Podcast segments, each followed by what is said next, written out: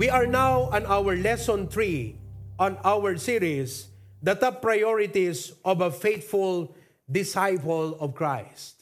Lesson 3, the top priority, no top priority ko na, kakabsat, napatag dagiti adu nga pambanag, ngam daytoy ti ipangpang runa. Ibagatay man, ipangpang runa. Okay? Top priority. Siya sino? A faithful disciple of Christ. Now, reviewin tayo ha. Lesson 1. Ano dati mo na nga lesson tayo? Ano ti dapat ipangpangruna ti may sa Kristiyano? One, prayer and intercession. Everybody say, prayer and intercession. I don't care how busy you are. I don't care how many works waiting or awaits you. But listen, you will be more powerful and victorious if you pray. Ikamil mo yan tari daw mo. Kat kunang prayer, don't leave home without it. We fight our battles on our knees.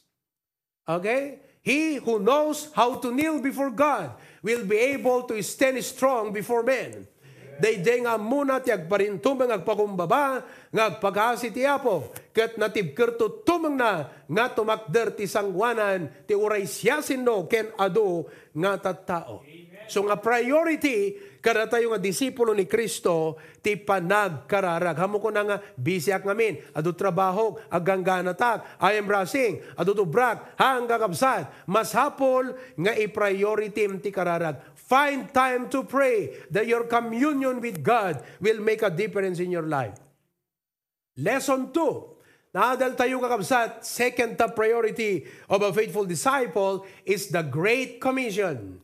The Great Commission kakabsat, deti di dakil nga bilin ni Jesus Christ, idi umuli sa dilangit. After His resurrection, imay na kiti disipulo, about 500 of them, Idi agsublit di langit ang kakabsat, nang ibati tibilin kadiji muna nga gimong. Kuna nakadakwada, go ye teach all nation. Baptize them in the name of the Father. Teach them to observe all things. And that mandate has always been the mandate of every church of the Lord Jesus Christ. Iso nga kada tayo ti Osana Bible Baptist Church, deta ti mandato kakabsat nga i-fulfill kan i-carry out tayo. Iso nga uray pandemic, han nga nagsardeng ti church tayo. Idi pandemic, nag-recoup ti ridaw, ngem nalukatan ti Facebook. And it was a blessing because ad ado nga tao ti na-reach out ka naganggag. Kita nyo, even kakabsat, deti MMSU, Mariano Marcos State University, uh, itatangal daw, joining us, Atom's President. Thank you for joining us today. O, kada kayong agbuybuya, because they shared our lesson, our service, ijay the Facebook page da kakabsat. And I know how many are watching right now, maybe 50 or 60. But you know, why we are doing this? Because we are fulfilling the mandate of our Lord and Savior, Jesus Christ. Do what? Go and teach all nations. What to teach? Salvation, how to be saved. And those that get saved, be baptized. Iso nga kakabsat, datayo ti HBBC, agreeing tayo. Masapol nga, agbalin tayo amin nga uh, instrument ti Apo, ti pa naka-fulfill. Okay? Lesson 3. This is a very sensitive subject. To many, because, kasla dedi ko na, dedi Pastor Amayon, dedi ka no kabalyo, no aprusam ti tel na, kay kayat na. No aprusam ti takyag na, gus-gusto na. Ngem no'y gamamon di silang nakakabsat, kugtaran na ka. To many churches and to many Christians, when you talk about prayer, oh, I love that, Pastor. When you talk about attendance of church, oh, I like that, Pastor. When you talk about love, when you talk about grace, when you talk about the goodness of the Lord, I like that, Pastor. But when you talk about giving, anak ko nada, kugtaran na kang. Pastor, you can talk of any topic and subject under the sun. Just don't talk about giving. Why? Because deta ti mesa karigatan iti miyembro. Oh. No adda iti cirrhosis of the liver. Kadigiti agsig sigarilyo. Addamat cirrhosis of the giver. Kadigiti adunga churches. No lumabas ti offering plate, tumangken di iman ang kakabsat, han na makagunayan. Ngamton nakalabas di offering plate, makagunay manan, mayat manan. Detat problema ti ado a kristyano. But you know what? I want you to know that in the Bible, Jesus discussed the topic of money more often than he spoke about faith and prayer combined.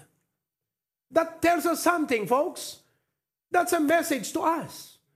Now, in the New Testament, in the Gospel books, during the teaching ministry of Jesus Christ, masad ado iti topic na about money than about faith and prayer nga pag-combine What does that tell us? It means that there is something with money nga mai-relate ti biyag tayo nga nuhaan tayo nga isuko iti apo kakabsat. We will never be a good and faithful disciple of Jesus Christ. Because mo ipanggap kakabsat iti giving, daytoy iti thermometer of the love of every Christian. Why? You can give without loving, but you cannot love without giving. Kasi ano ibagam, I love you Lord, I love your church, I love the Bible, I love the ministry, I love souls. I love I love serving you. Kuna, how do you prove your love? Oh, kas na kumati agar aram nga baro, kas ano nga i-prove that ayat na? Through giving. Giving him time, giving resources, giving gifts, giving whatever that he should be able to give to prove his love. You cannot love without giving. Iso nga, kakabsat, uh, we are not for shallow Christianity. We are for, for committed Christianity. Hantayo kakabsat nga shallow Christians nga awang commitment na, hanawiling ag sacrifice, umdas ti umay ag attendant, ag dingag, no, Jesus said, if any man will come after me, deny himself, take up his cross, follow me. There is a commitment involved. Amen. So makita yun dito? J.L. Kraft, the head of Kraft Cheese Corporation, who had given approximately 25% of his enormous income to Christian causes for many years. Ito Kraft Cheese Swiss. Nakaramang kay Deta ang kapsat. Oh, anak ko na na. The only investment, alagad he used the word investment, but giving is not an investment. Giving is just giving because you love the Lord. Investment is you put your money into something that you expect something in return. That's not biblical giving. Ngam kaputa businessman, kunana, the only investment I ever made which has paid consistently increasing dividends is the money I have given to the Lord. Amoy point na nakabsa, listen to this. Whatever you spend for yourself, you will leave it behind. But whatever you give unto the Lord, it counts for all of eternity. Jesus said in Matthew 6, Lay not up for yourselves treasures upon earth.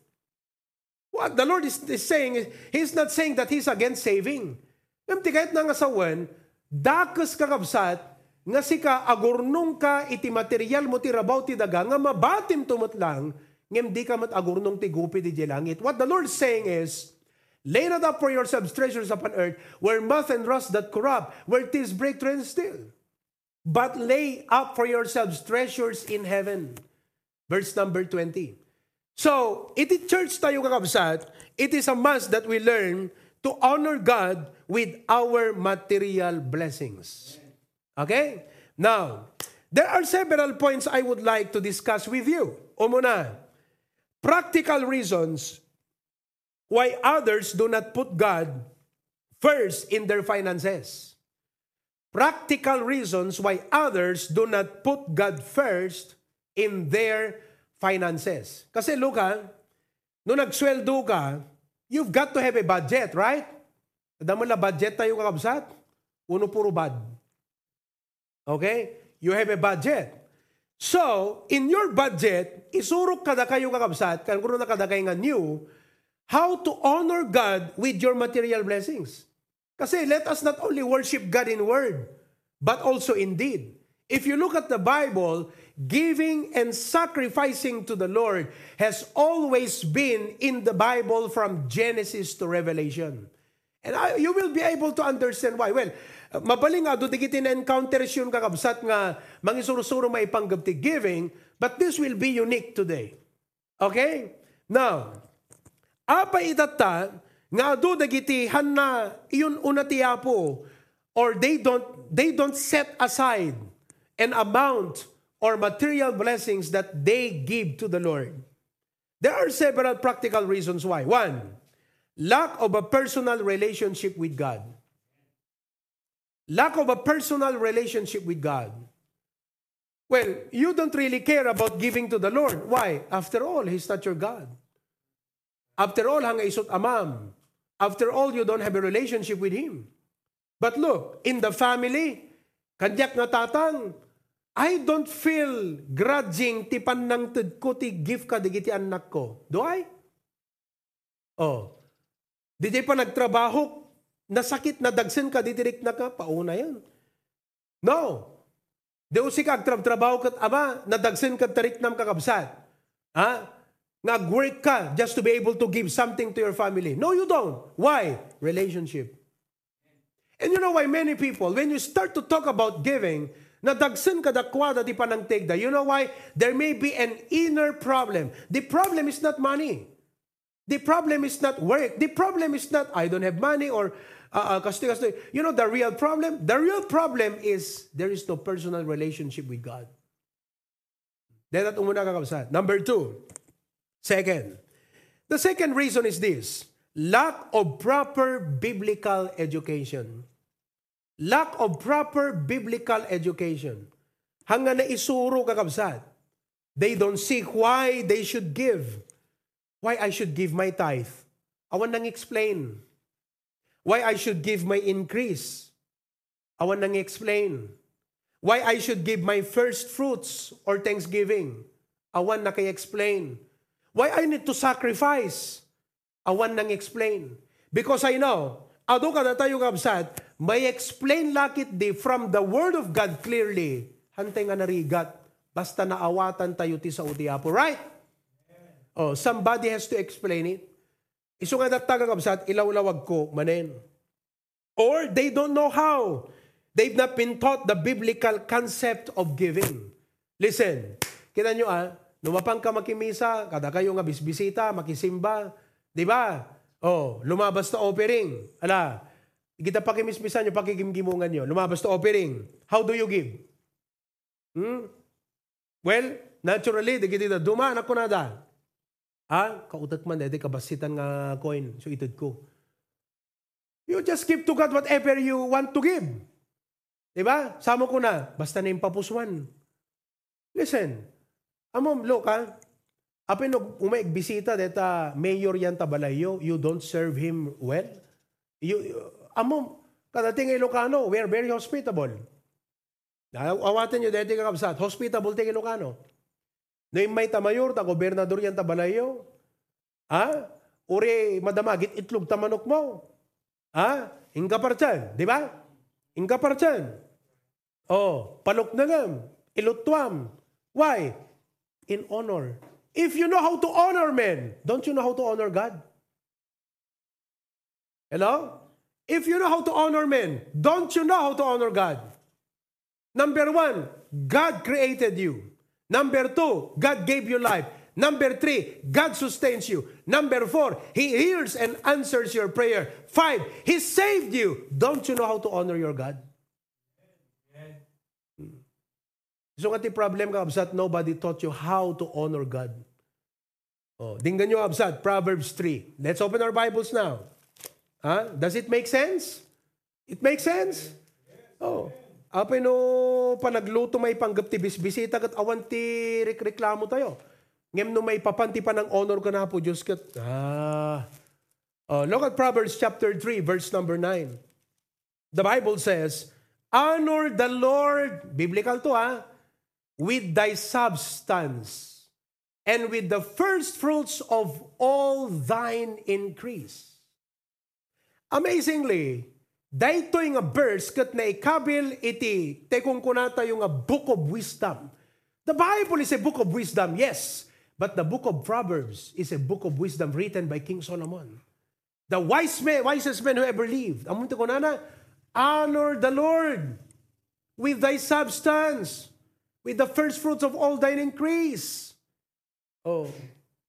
Iko na akon, amutay ti mamadayaw ti tao. Di ba?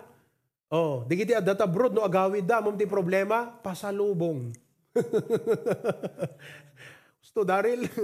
ah, oh, thank you tayo pa sa lubong Daryl. Kanak ti kape. Ah, oh, detat pariko, dagay nga abroad. Iso eta ti pagrigatan nyo eh. Hanga DJ panaggatang ticket. Hanga neta panag uh, uh, panag-procedure yan ta airport. Ti karigatan no gawid ka, dagay nga dad abroad. Panaggatang ti pasalubong. Why? Because you just want also to share your blessings to your loved ones. And you don't mind. You spend $500, $1,000 for your loved ones. Now, how could you not honor God who gave you life?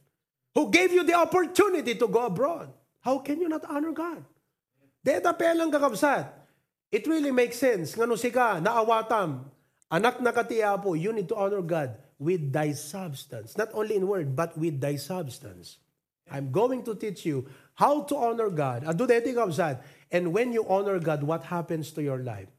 What will God do to your resources when you learn how to honor God? Number three, may lack of dedication and commitment to the Great Commission.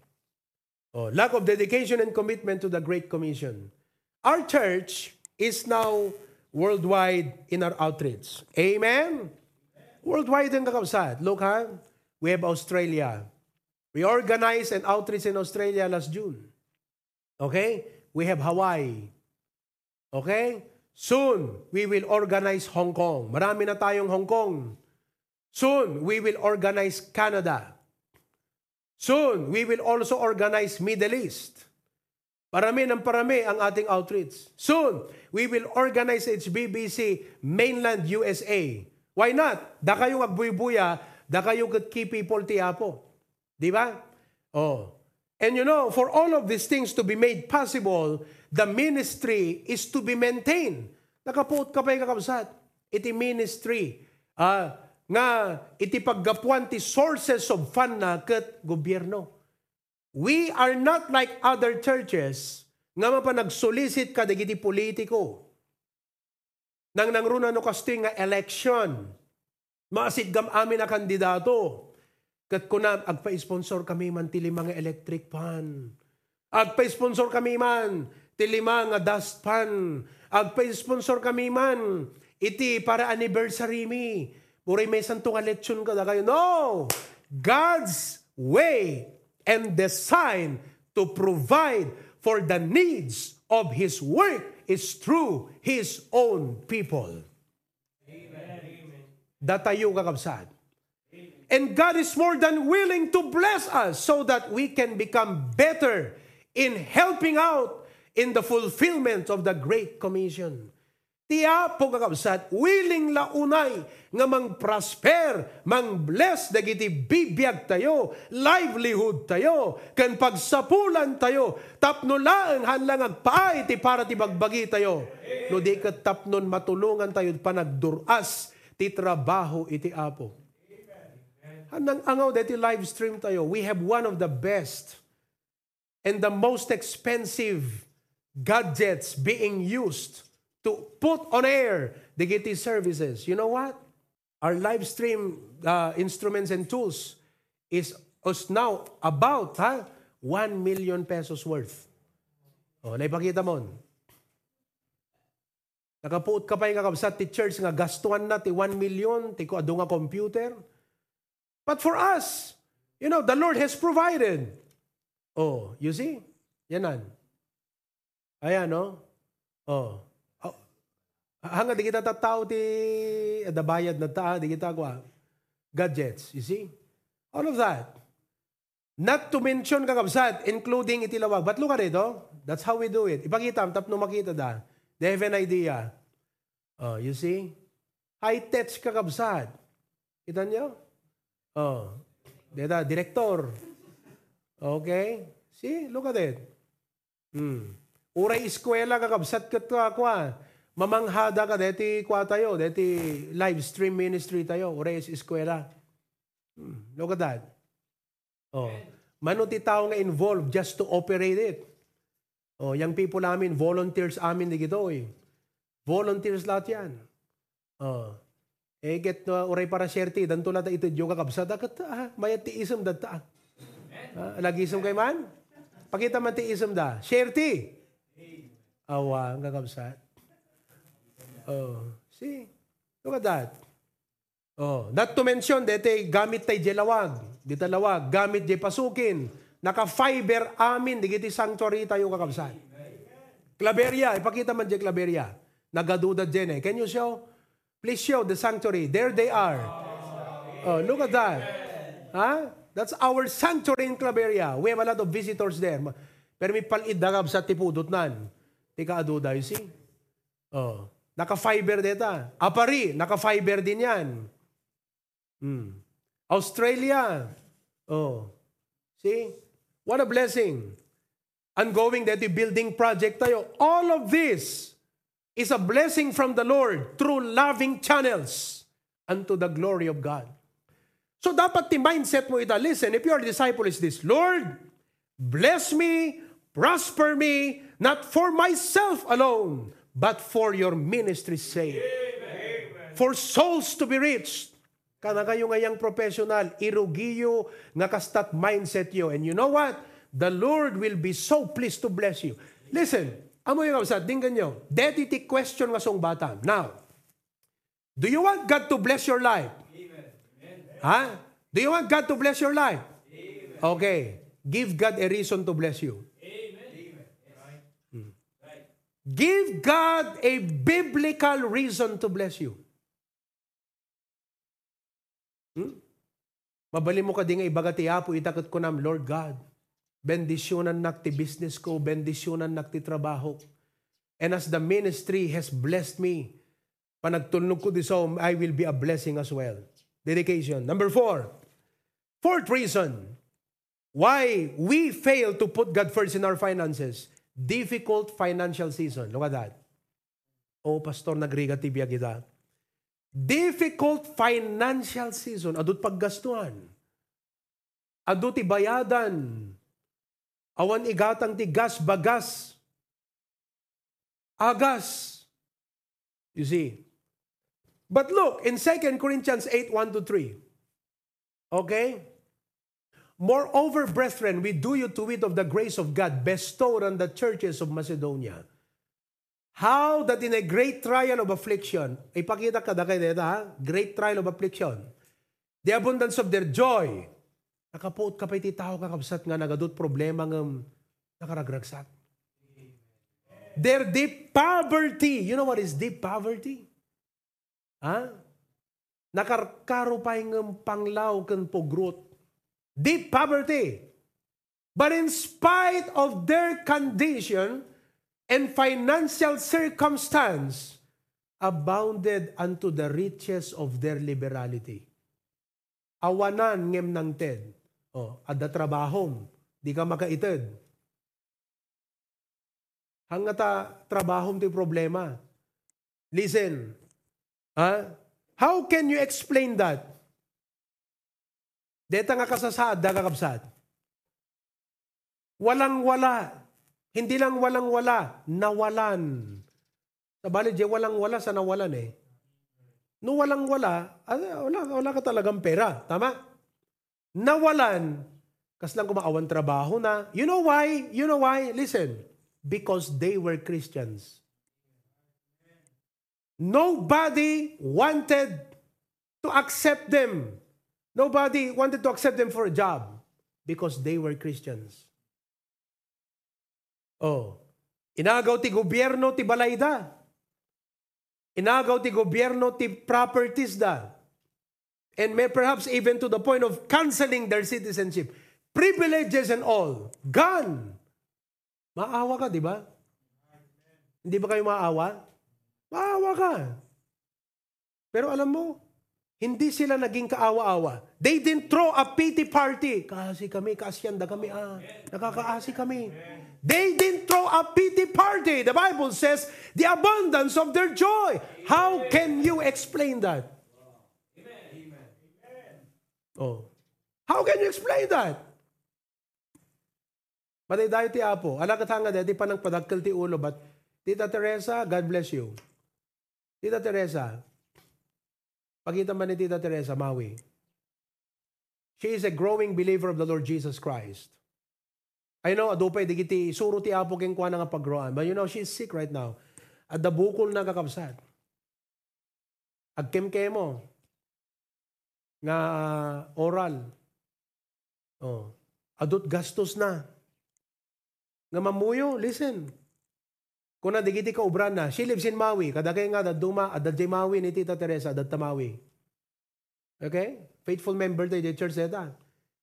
Ti sanctuary tayo, adadjay Honolulu. It's in another island. Pero awan absent na. Uray kasunod puyat bannog. Kakabsat agaten agaten ti gimong ni Tita Teresa duadagan Tito Moises. Adot sakit na ni Tita Teresa. Makita yun lang nga kasta, ngam talaga nga kasta na. Adot sakit ni Tita Teresa. You know what? Listen. She told me, Pastor ko na na, deti sakit ko nga ado, ado amok nga ado paggastuak. Ngemhan na isot lapod na, nga jak makapagserbi ti apo ko na na. In challenge ko ti apo, Lord ko na, ko na na. Talaga nga nayunak, deti commitment ko ka. She made commitment, amoy ko na na. Pastor, uray mangto dakla ang iti commitment ko. Aside from my tithes, kasi she gives her tithes and offerings. Kat basak sakitak ita, ngam nayunak ti itid ko ti apo, nayunak ti commitments ko. Can you imagine? How do you explain that? Maawa ka dapat sa kanya eh. Pero hindi ka na maaawa. Bakit? Aba, agburburayok ti parabur ti apo king na. Mas maawa ka dun sa kristyano na maraming pera, pero madamot. Nakakaawang kristyano yan. Poverty mentality ang nandyan. Nakakaawa yan. Pero hindi ka maawa kay Tita Teresa. Mabibless ka, hindi ka maaawa. Mabibless ka sa Kanya. See? Kung na kasta, Pastor, I'm going to commit to give. Kasi agpiprint tayo today, kwa tayo, di kita gospel tracks. Sakti mang tid, Pastor, ti para ti band paper, di kita gospel tracks tayo. Oh. Idikwan, di ba, inrinagaluan ti ni Pastor Jun, dete Mitsubishi Montero? And we challenge everyone, let's make a one-time commitment. This is our gift to our beloved patriarch on the occasion of their wedding anniversary. Kadeti usarin na nga para ti mission endeavors kundi pa nagserbi na ti abo. Isut mesang imuna nga nag-respond, Pastor, I'm going to commit. Shall I mention the amount? Okay lang ba tita? He said, I'm going to commit $700. That's 35,000 pesos. Damagan nyo namanot gastos ti maintenance na. Damagan nyo namanot pagpapaagas na. Sa aking puso, I would rather say, tita, wag na. God understands. Gamitin mo na lang yan. Naunawaan ka ng Panginoon. Gamitin mo na lang yan sa pagpagamot mo, pagpagaling mo, magpagaling ka para lumakas ka at mas magamit ka pang magbigay. Pero hindi. How can you explain that? Samantalang maraming mga tao Ah, dete labagbagit at mapanunot da kakabsat. Mahirap din maipaliwanag yun. Kung kristyano ka, hindi ka nag-aabound sa grace ng Panginoon, mahirap ka rin maintindihan. But on the other hand, on the positive side, how can you explain that? Kung nakadigi, kung nakadigi, ka ubraan na. Kasi hindi ibaga na, you know what? I was diagnosed with this sickness. Kung nakadigi, ka ubraan na, kung nakadakan ko na, what? You don't look like you're sick. Why? Kasi naragsak lat nga mapa, nagubra. At the joy na, daregta na. Kat ko na natiyapot mang patpatibkir kanya. Hmm. Praise the Lord. You know why? That is the grace of God. Amen. Oh, maraming salamat, Ida. Huh? They cannot afford to give. But because of the grace of God, they said, we cannot afford not to give. Amen. Kasi ganito, Itong 2 Corinthians 8, the Apostle Paul was raising fund to help the suffering believers of Jerusalem. They were suffering. So itong churches ng Macedonia, when they heard about it, they did not say, Agpapada kamla. But you know what they said? No. The Jerusalem church was instrumental for us to have known Jesus Christ silang ginamit ng Panginoon para makilala natin ang, ang Panginoon Kristo. So let's take part. Walang-wala. And they lost their job. They lost their houses. They lost their land. But they said, God, we want to take part. Amen. How can you explain that? Amen. Alam nyo, Yan ang dapat na mentality ng bawat disipulo ni Kristo. Listen, generosity is a state of the heart, not of one's wallet. Hmm, totoo yan. Generosity is a state of the heart, not of one's wallet. Hanga deta ka ado kabengbeng ta wallet mo. Ti issue ti generosity no dikat jay puso kakapsad. You see? Number five, fifth reason, materialism. Materialism. Materialism is a tendency to consider material possessions and physical comfort as more important than spiritual values. Now, at dati ko nata yung basic needs. These are necessities for our physical existence. Right? And God is so gracious to provide for all our need. Pero hanggang doon lang dapat tayo. We should not love money. We should not love this world because this world is not our home. We are just passing through. And everything we shall leave behind. Mabati amin numatay tayo kakabsat. You see? And that's why let us not learn to love money or material possessions. Let's learn to thank God, but let us also learn to dedicate them for the glory of God. 1 Timothy 6, 17 and 18. Tingnan nyo di ko nana. Charge them that are rich, that they be not high-minded. So, tendency no bumaknang ka, ag agkuan, na pangato. Be careful of pride. Lumusin na ka ti pride. Remember my illustration? Ha? Timula kasapulan at danum ngem matay tamula no subrat danom. Right? Oh, kasi kita mulmula yo nga ladies. Di ba? Oh. Sibog ka nga sibog, padasam, bigat malam, bigat malam, sibog ka ba sibog, ang takaktus mo na mapasamak dere. Malungsot. Kastamot ti blessing no hanta yung mahandel kakabsat. Kat pride, iti umiral ka na tayo, malungsot tayo, and it will destroy our spiritual journey maperdi ti panagdalya sa tayo nga kas kristyano. Maya dayutay ti apo kakabsat. We lose our focus. We get sidetracked. Maderail tayo ka DJ dapat nga turong ti spiritual life tayo. So, we need to be humble, that they be not high-minded, nor trust in uncertain riches, but in the living God, who giveth us richly all things to enjoy. Our security is in the Lord. Number six reason, inayon ko, this was not in the message last Sunday.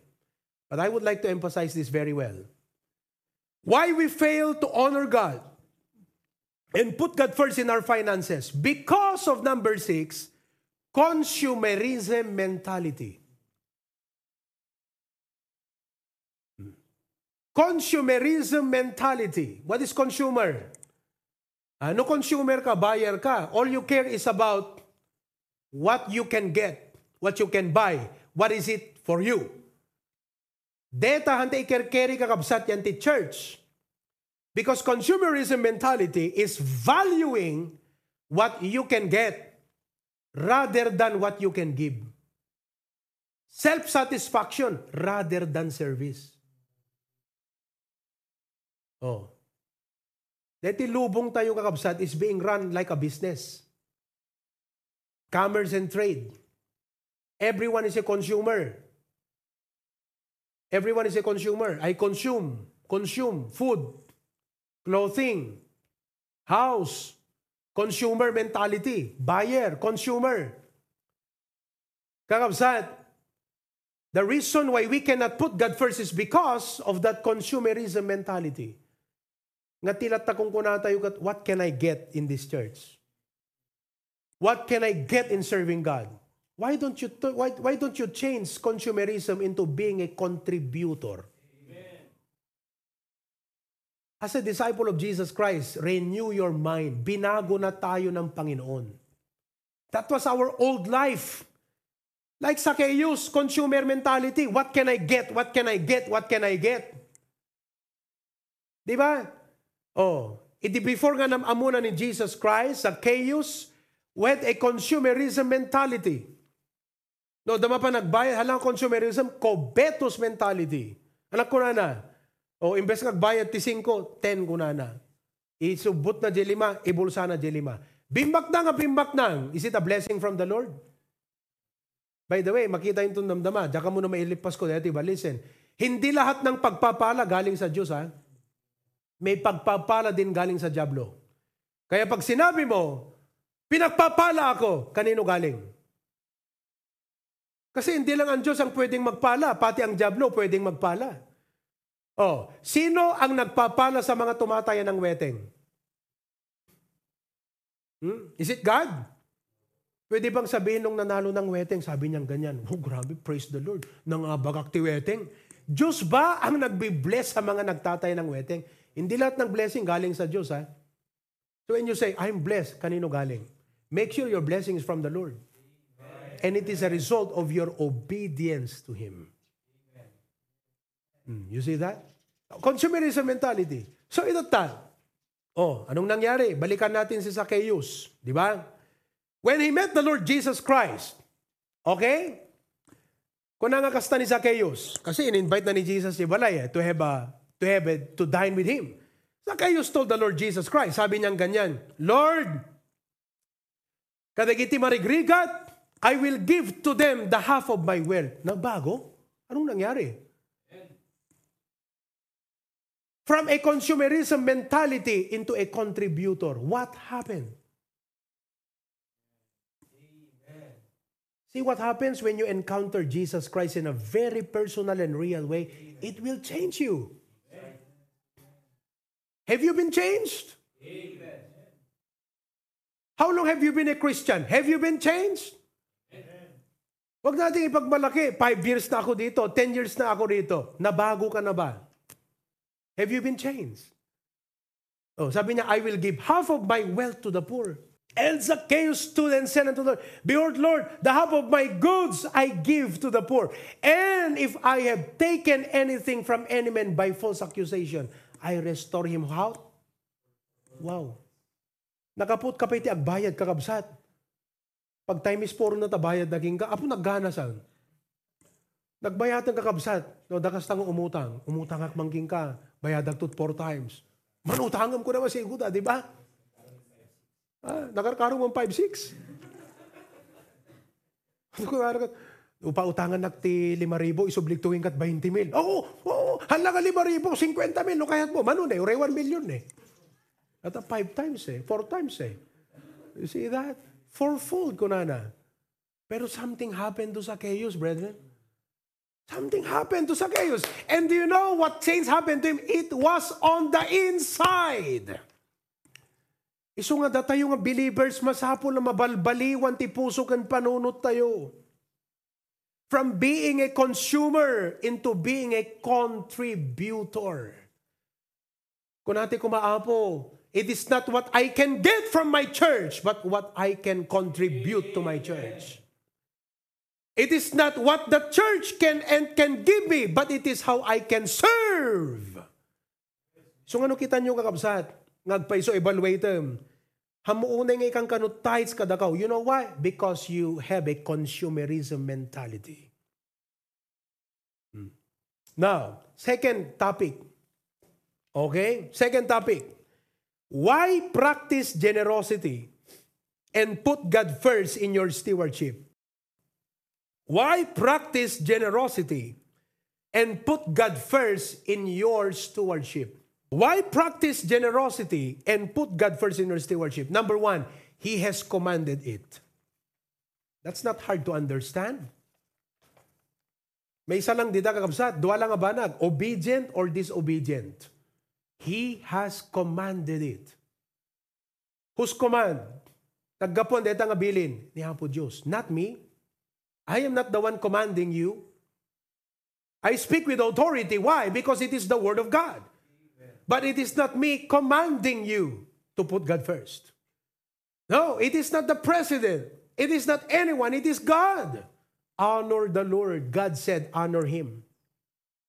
If I be Lord, where is my honor? Kunana di Malakay.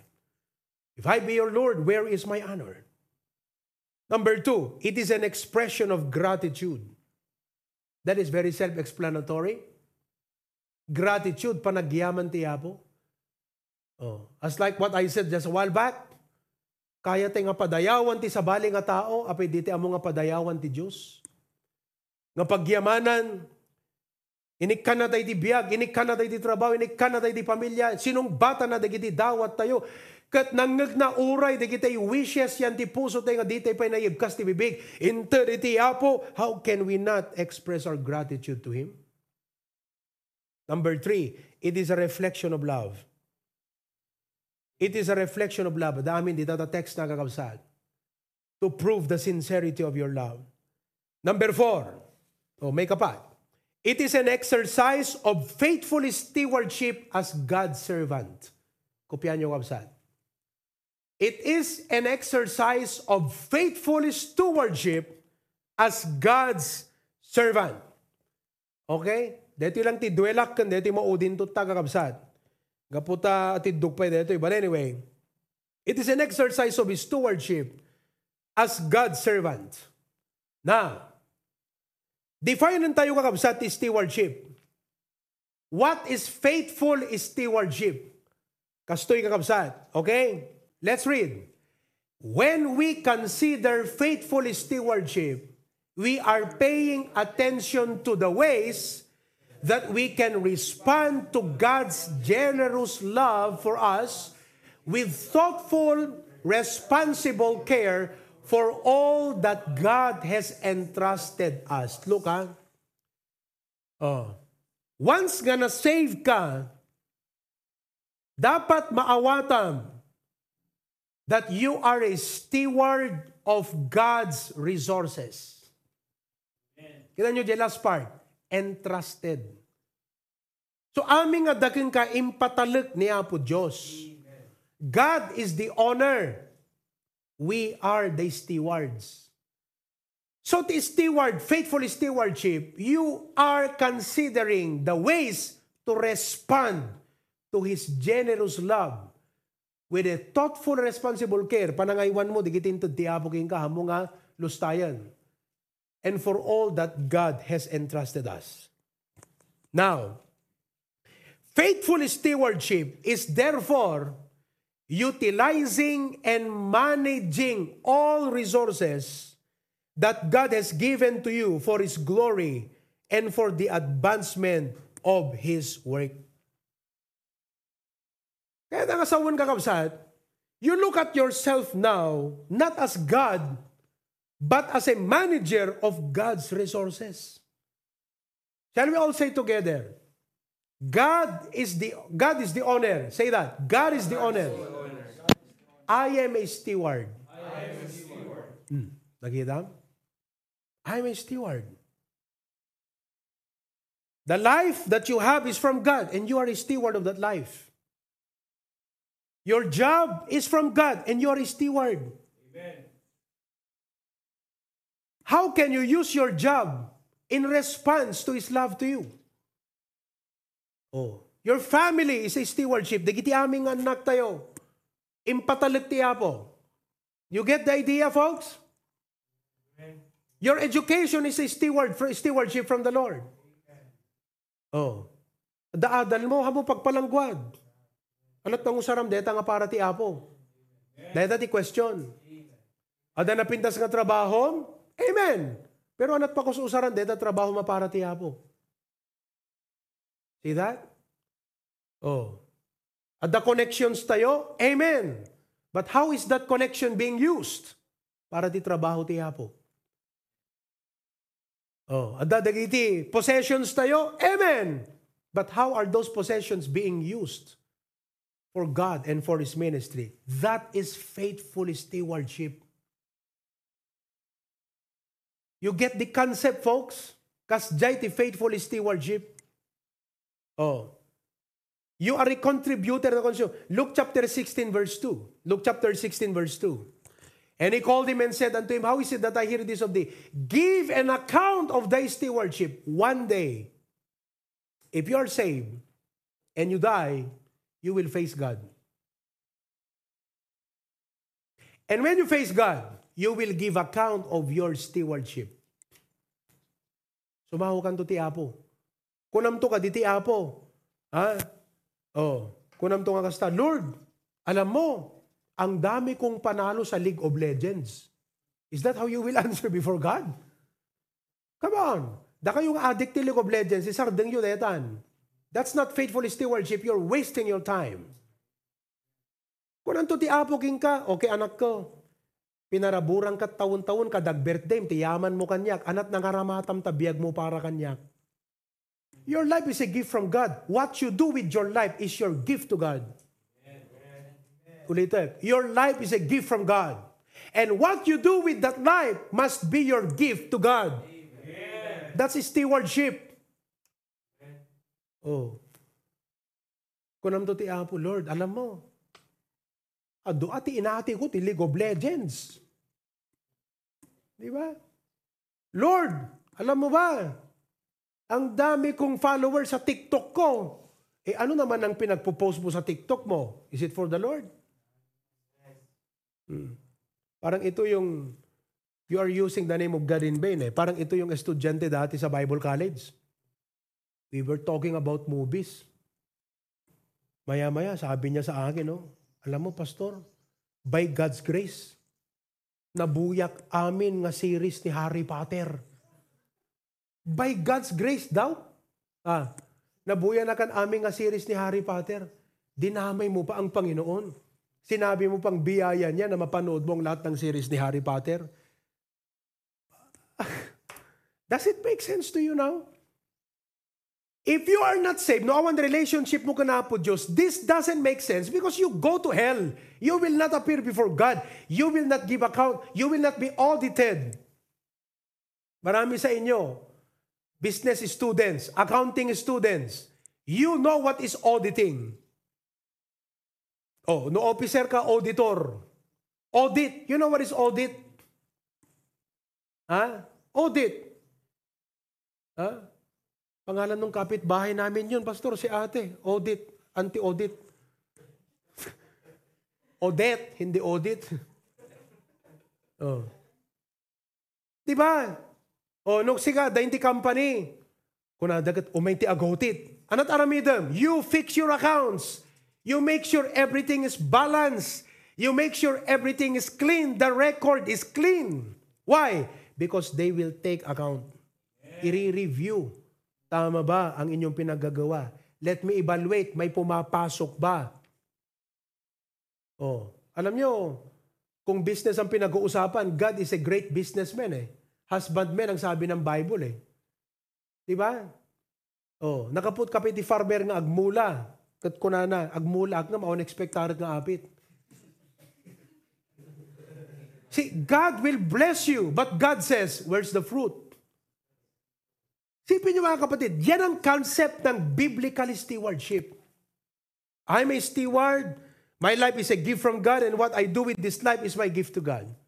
My resources are a blessings to, from the Lord and what I do with these resources is my way of honoring God and giving gratitude to Him. Have you honored God? Oh, sumango kan to ti Apo. Kuna ti Apo, what did you do with your life? Kunam to ti Apo, Lord, I gave my life in the ministry. Oh, nagserbi akong ka. What did you do with the resources I gave to you? What did you do with the education that uh, I gave to you? Diba? What did you do with the job that I gave to you. You were you had a good paying job. You ask from me, Lord, give me a high position. I gave you the best. Now, what did you do with that position? Ano naman ang para sa akin doon? Pero tayo kasi consumerism mentality. What I can get for me, for me, for me. Consumerism mentality. Stop that consumerism mentality and be a contributor. Take an advance move. Be matured in the Christian life. You see that? It is an exercise of faithful stewardship. Put God first. Number five, last. Why put God first? Why honor God with your stewardship? It is an expression of Christ likeness. It is an expression of Christ likeness. Oh, you know what is Christ likeness? As faithful disciples, we are to be like Jesus Christ. 2 Corinthians 8.9. 2 Corinthians 8.9. For ye know the grace of our Lord Jesus Christ that though He was rich, yet for your sakes. Mayaman siya, pero dahil sa iyo, willing siyang maging mahirap upang sa kanyang paghihirap, tayo ay maging mayaman.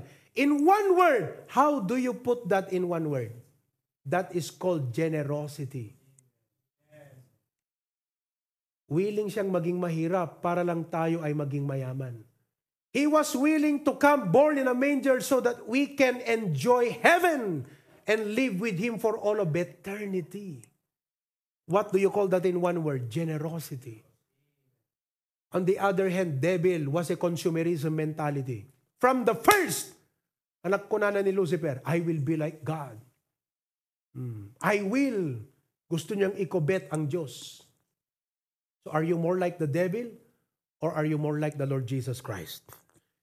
Alam mo, napintas nga, the testimony mga binalbaliwan na katiapo, right? Amen. Oh.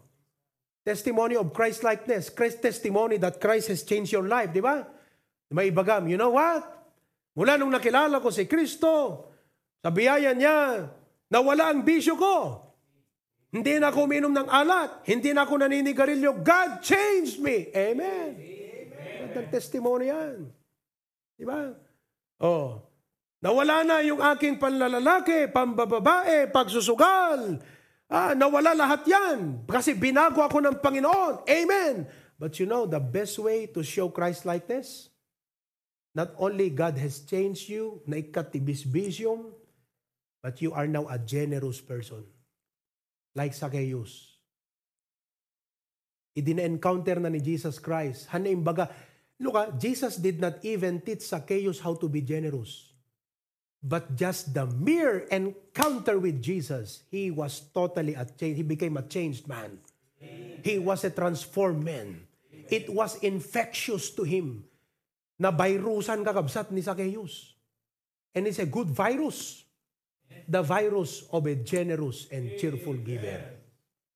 Hmm. Baka the virus yung itang na dumakakabsat, cirrhosis of the giver.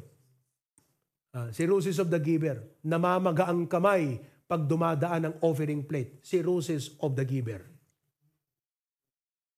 Sana magamot yan. Ha? See?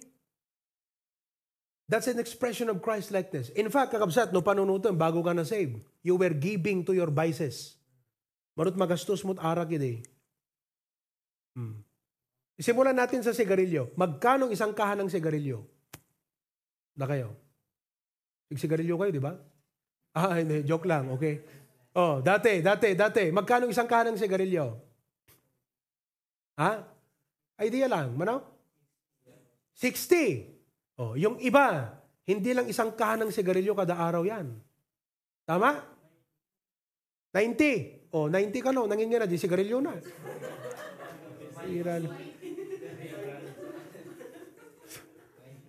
Mighty, di sigarilyo na.